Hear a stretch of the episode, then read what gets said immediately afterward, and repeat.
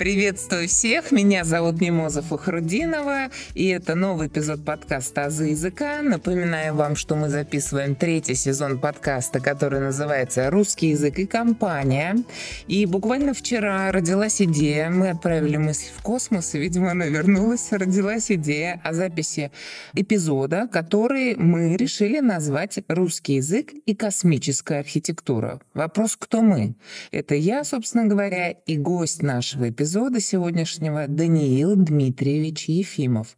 Даниил Дмитриевич – архитектор по образованию и руководитель проектной лаборатории Казанского инновационного университета. Здравствуйте, Даниил. Здравствуйте, Мимоза. Я рада, что вы откликнулись. Я понимаю, какой напряженный график и события каждый день, но в любом случае в преддверии праздника, который ждет нас совсем скоро, мы с вами сегодня будем говорить о космической теме. Так ведь, да? Расскажите немножко о себе. Я окончил Казанский архитектурно-строительный университет по направлению архитектуры, поэтому я архитектор. И сегодня возглавляю проектную лабораторию Киева. Мы также проектируем и занимаемся и дизайном интерьера, и реновации наших пространств нашего университета. Но университет качественно преобразился за последние годы, и все это благодаря вам, Даниил, и вот и психологический факультет, да, еще может юридический, быть, юридический факультет. Это все ваших не то что рук дело, вашей головы дело, Нашей мысли команды, ваши, да. вашей команды, да, все-таки это все рождается все равно на уровне мысли где-то да. в космосе прилетает в голову, а потом уже реализуется на Земле, правильно? Именно. Вы сказали архитектор, да? Ну, естественно, готовясь к эпизоду, мы говорили о том, что у этого слова есть эквивалент. Третье слово «зодчий». И зодчеством называли искусство строить и проектировать здания. Сегодня под этим термином обычно понимают древнерусскую архитектуру 9-13 веков. То есть мы говорим о том, что это вот такая какая-то средневековая Русь. Как вы относитесь к слову «зодчий»? Зодчий, мне кажется, очень хороший наш эквивалент слова архитектор. Mm. Ну, архитектор, если там в этимологии вы, наверное, больше можете сказать, да, главный строитель. Да, то, древнегреческого. А вот Зодчий... Зодчий это, в принципе, тоже, потому что в то время Зодчий, он и руководил стройкой непосредственно. А это, на самом деле, очень важно. Вот авторский надзор, да, сопровождение проекта — это один из самых важных ответственных этапов.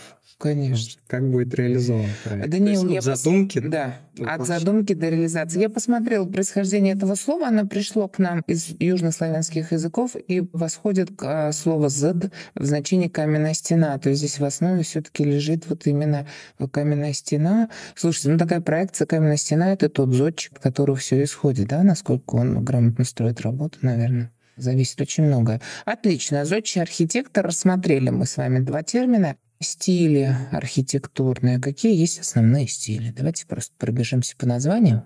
Ну, стили можно условно разделить на две большие группы. Это исторические стили и современные. Современные тоже условно, потому что 20 век сегодня уже тоже стал историей, и я как исследователь архитектуры специализируюсь на советской непосредственно архитектуре ага. 60-х, 80-х годов, так называемый советский модернизм. Это тоже... Это объект один... вашего исследования и ваше будущее, я уверена, прекрасная кандидатская диссертация. Все верно, да. Угу. А что было ну, до, модернизма? До модернизма было, конечно, много стилей. И если так в ретроспективу идти, у нас это такой известный, да, сталинский ампир, например. Угу. Ампир слово восходит к французского empire, империя, и, собственно говоря, это, наверное, Москва. Нет? А в Казани есть ампир? Конечно. Есть? И у нас есть. И даже здание Госсовета, сегодня известное, там планировалось построить в виде башни, то есть как московские высотки с башенкой.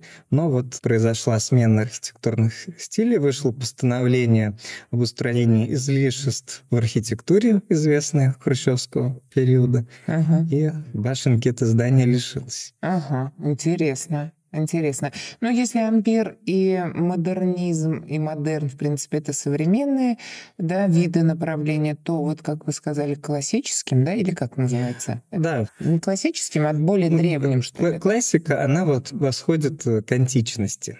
Античностью мы называем и Древнюю Грецию, и Древний Рим. Отсюда и классицизм, Отсюда вот как раз ампир, как угу. высшая точка развития. Угу классицизм. Вот я посмотрела, что есть и готика, да, слово, которое или из немецкого, или из французского языка пришло, тоже есть двоякая его мотивация. Барокко есть, да, с итальянского переводится как странно причудливое. Рококо от французского рака или ракушка. То есть это более такие, если мы говорим от античности, да, двигаясь потом готика, барокко, а ну, классицизм, рококо. Это все-таки к средневековью к относится и от готов, наверное, да, происходит? Да, я так думаю. да, да, да.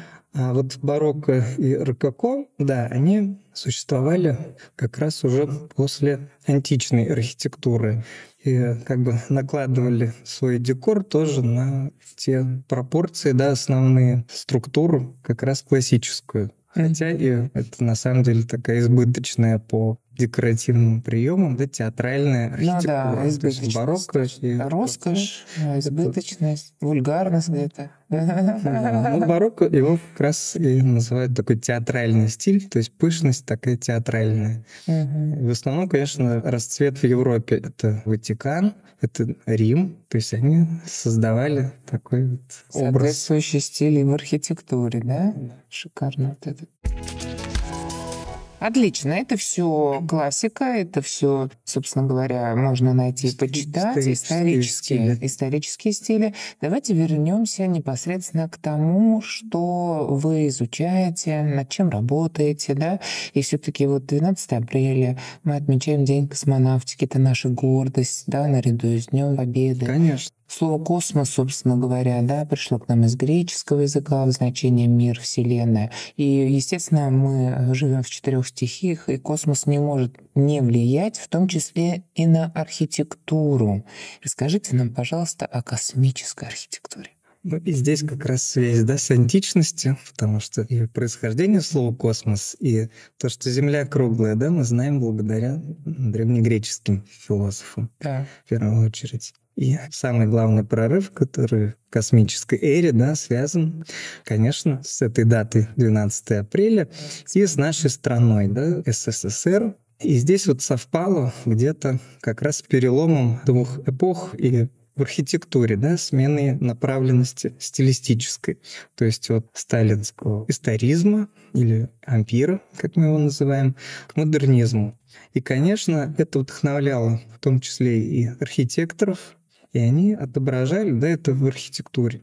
Но на самом деле это было тоже здесь своя история. Это русский авангард. Потому что еще в начале 20 века мы тоже были в авангарде, да? Так же, как и в эпоху покорения космоса. Угу. И наши архитекторы, наши художники эпохи авангарда. Архитекторов называют конструктивистами, да, вот название конструктивизм тоже да. направление. Да, да, да. Их идея была в том, что они конструируют будущее, конструируют новую реальность.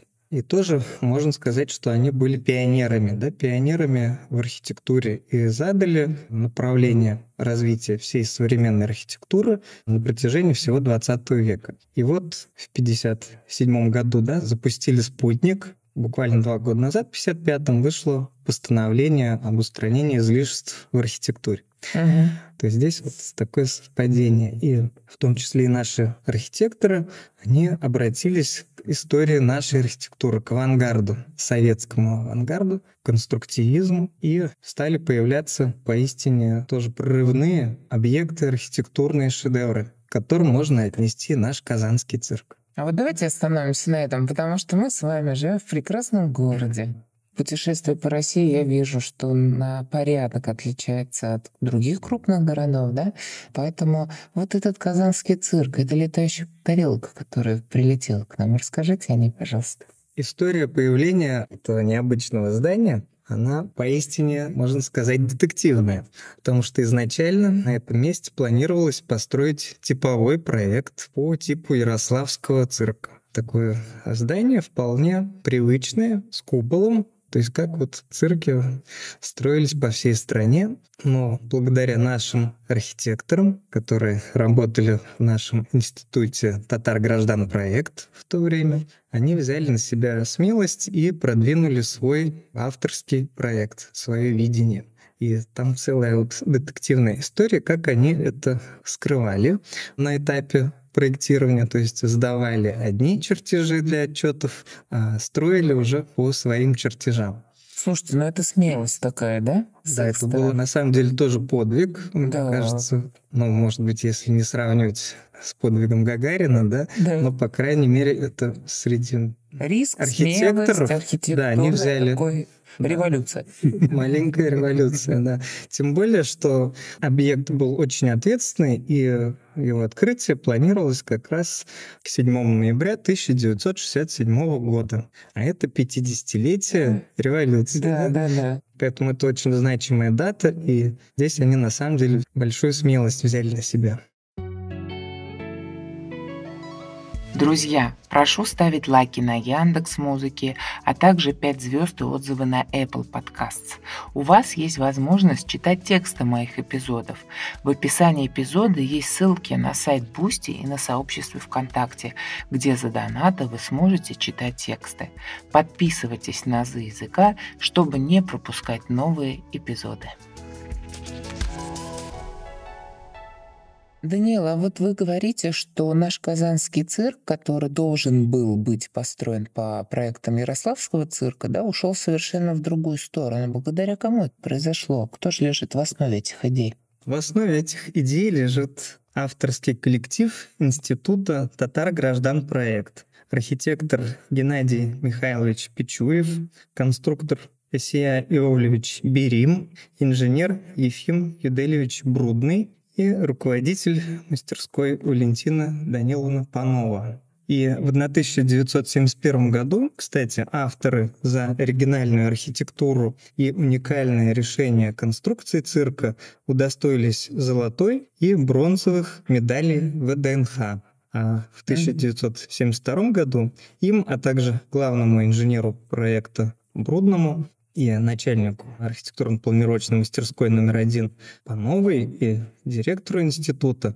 Узбеку Гибадовичу Алпарову была присуждена премия Совета министров СССР. Ну, на самом деле, вот такие значительные сооружения в советской архитектуре, они всегда премии награждались, да, и вот эта премия, она была сравнима с современной там Прицкеровской премией, то есть с такими самыми уважаемыми премиями в области архитектуры. Mm-hmm. Поэтому получить государственную премию, да, это на самом деле было признание их заслуг на самом высоком уровне и показывало как бы уровень вот этого здания на общесоюзном. Да, да, бы, да, уровень-то какой, уровень, да, союз да. какой большой был, да. получается вот одна это... шестая часть су суши да, Советский да. Союз, поэтому это было прорывом.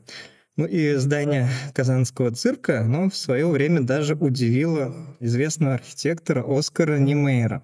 Как раз в этом здании это пример удачного соединения архитектурного и конструктивного решения в одном проекте. В гармонии с архитектурной формой находится функция здания – и она следует формуле американского архитектора Луиса Салливина «форму определяет функция». Форму определяет функция.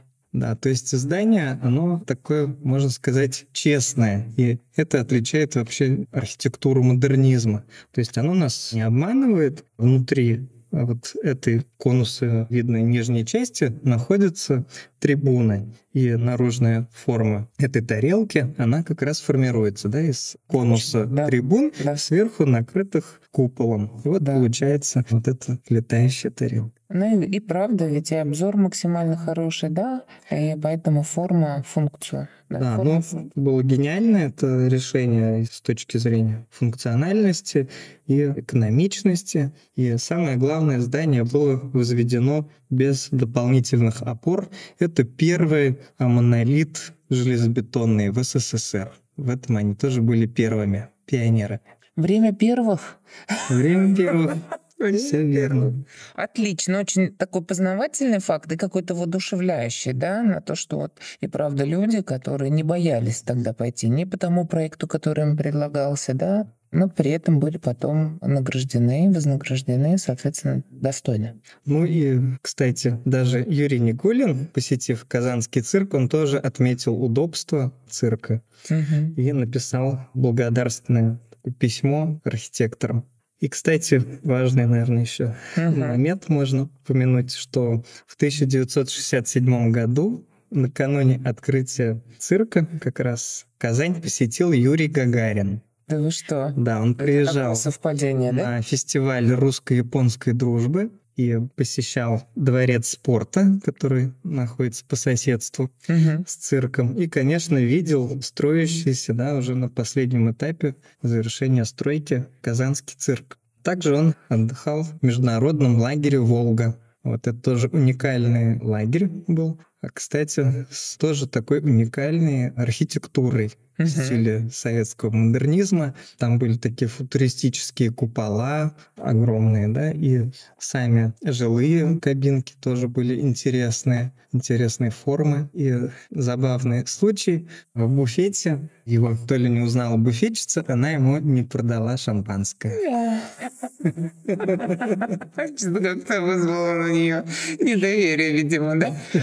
Ну, слушайте, столько информации, это вы все, наверное, в связи с работой своей, да, вот с диссертацией все изучаете, да? Вот эти все детали такие замечательные. Что-то в связи Или с просто диссертацией, интересно? что-то мне было интересно. Ну, допустим, приезд Юрия Гагарина, да, это на самом деле просто ну, какое-то стечение таких обстоятельств, то, что он, можно сказать, благословил нашу Да, летающую да, тарелку да, да. своим приездом. Да, это для меня было важно, как для исследователя.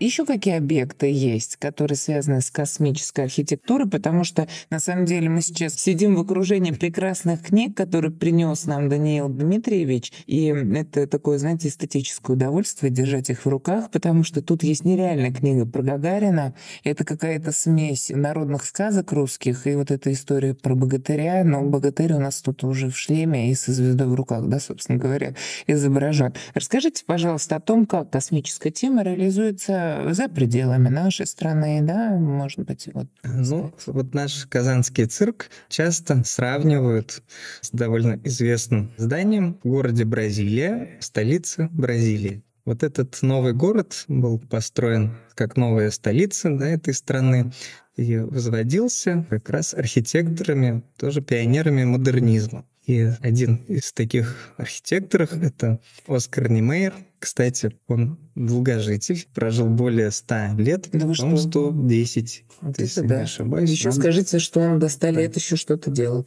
И он практически, да, был в активном творческом таком Состояние? процессе до практически, да, до последних дней. Ну, он сам интересная личность, да, он там и коммунист, и такой идеалист, ну и, конечно, пионер вот этой новой архитектуры. Может быть, она была не столько космическая, да, потому что это все-таки еще начинал он работать еще до запуска там первого спутника, да, до как бы Ну, мы всей говорим этой про темы. сто лет назад. Мы сейчас обсуждаем с вами какой период, да? Ну, Какие годы? Да, это период. У нас в стране он был разделен несколько, да, современной архитектуры. Это вот начиная с 20-х, 30-х годов 20 века и до 60-х, 70-х годов. Там это шло такое развитие. Тоже одним из таких пионеров архитектуры был Ле Корбузье. А он откуда?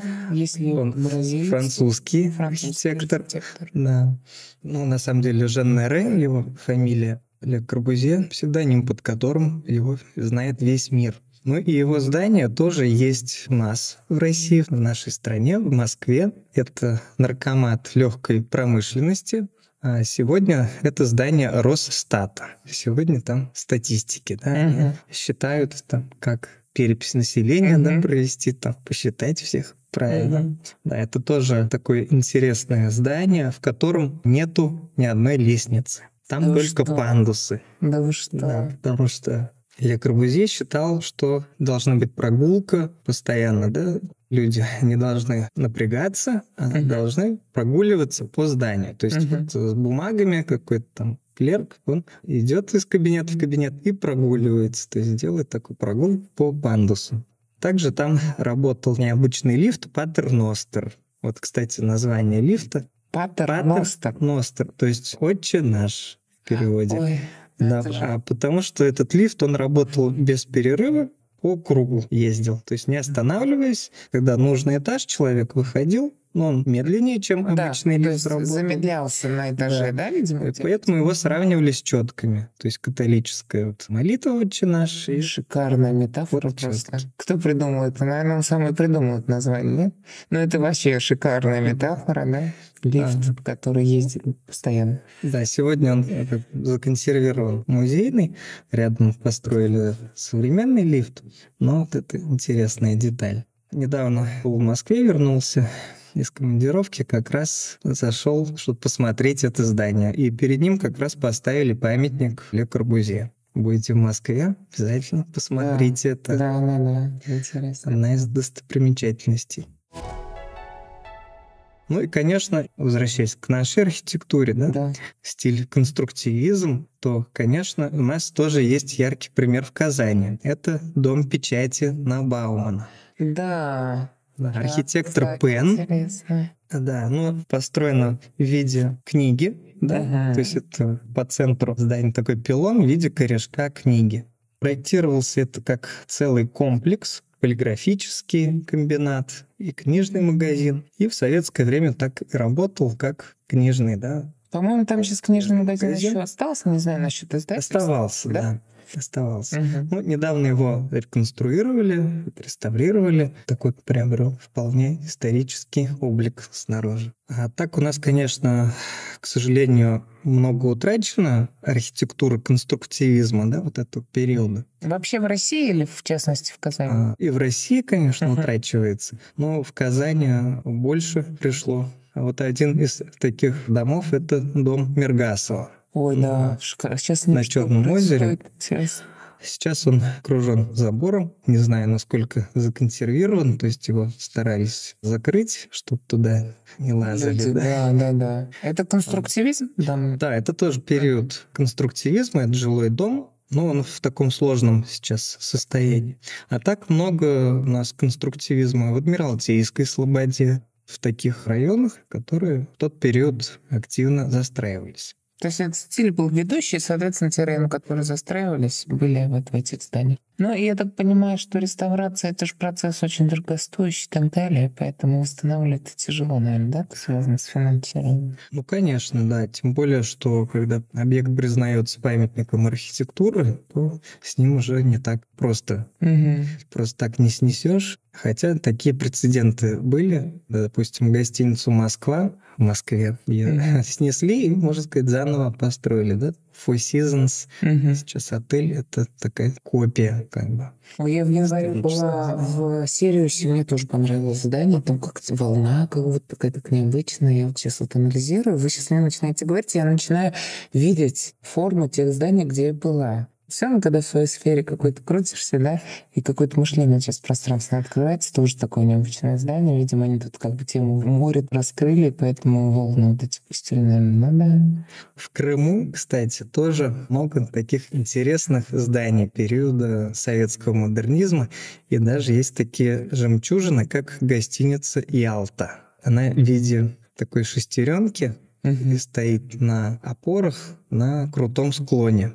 То есть это было уникальное инженерное решение, и это позволяло сделать вид на море из каждого номера этой гостиницы. Мне кажется, я мимо проплывала. Да, это очень заметное здание. Это же на побережье, да, где-то около Да, Ялты, скорее да, всего. да, Мне да. кажется, я проплывала это здание. То есть это было для того времени постройки очень смелое решение, да, когда И такой... на сегодня еще И остается смелым решением. И это здание, оно и сохраняется благодаря вот своим таким прорывным конструктивным инженерным решениям, потому что просто физически изменить его конструкцию просто опасно. Если там какую-то стенку снести, то Мгм. может Всё потеряться нарушится. там жесткость конструктивная, да, и- потому что оно, по сути, на одной такой опоре э, Держится. стоит, держится. В нем и лифт, и все. И там очень много было инженерных таких новейших решений, допустим, для поддержания микроклимата использовалось море. То есть специальные насосы стояли, которые работали на разнице температур между морем и окружающей средой, потому что море — это источник энергии, да, оно накапливает энергию из окружающей среды. Вы, Даниил, такой сейчас пласт просто информации вскрываете. И я понимаю, что это бесконечно и интересно на самом деле, да, и для меня это такое все новое. И я на самом деле смотрю ваши глаза, они у вас тоже какие-то космические, и яркий цвет такой голубой в целом очень взгляд очень яркий у вас. Благодарю вас за то, что вы пришли, за то, что вы стали гостем эпизода. Мы в описании эпизода давайте ссылки на ваши статьи обязательно включим, потому что хочется, чтобы люди познакомились с вашими статьями, с вашим творчеством. Хорошо. Да. Отлично, я буду рада, если ну, люди, которые послушают наш эпизод, еще и познакомятся в печатном варианте с тем, о чем мы сегодня говорили. Ну что же, хочу вас поздравить с Днем космонавтики. Я вас... С Днем космонавтики. Я рада, что так получилось, что этот эпизод у нас созрел вот э, буквально за вечер, за ночь. Но мы приоткрыли вот эту интересную тему современной архитектуры, в частности, тему космоса, да, и вот чего-то нового, прорывного, да, того, когда люди не боятся что-то делать, может, вопреки условиям, вопреки политическим каким-то событиям. И я уверена, что вы тоже сделаете прорыв. Желаю вам успехов в написании диссертации. Видно, что вы человек очень творческий, креативный. Не устаете? Ну, устаете, но в сутках 24 часа, когда спать нужно, да? Иногда. Иногда. Иногда нужно, да? Поэтому желаю вам удачи и спасибо за то, что вы откликнулись на это предложение. Спасибо, Мимоза. Было очень приятно побеседовать. Взаимно. До свидания. До свидания. Вы можете слушать подкаст «Азы языка» на любой удобной для вас платформе. Кроме того, вы можете читать тексты эпизодов, если перейдете по ссылке в группе ВКонтакте или на сайт Бусти. Не забывайте ставить 5 звезд и отзывы на Apple Podcast, а также оставлять сердечки на Яндекс Музыке. Благодарю за внимание.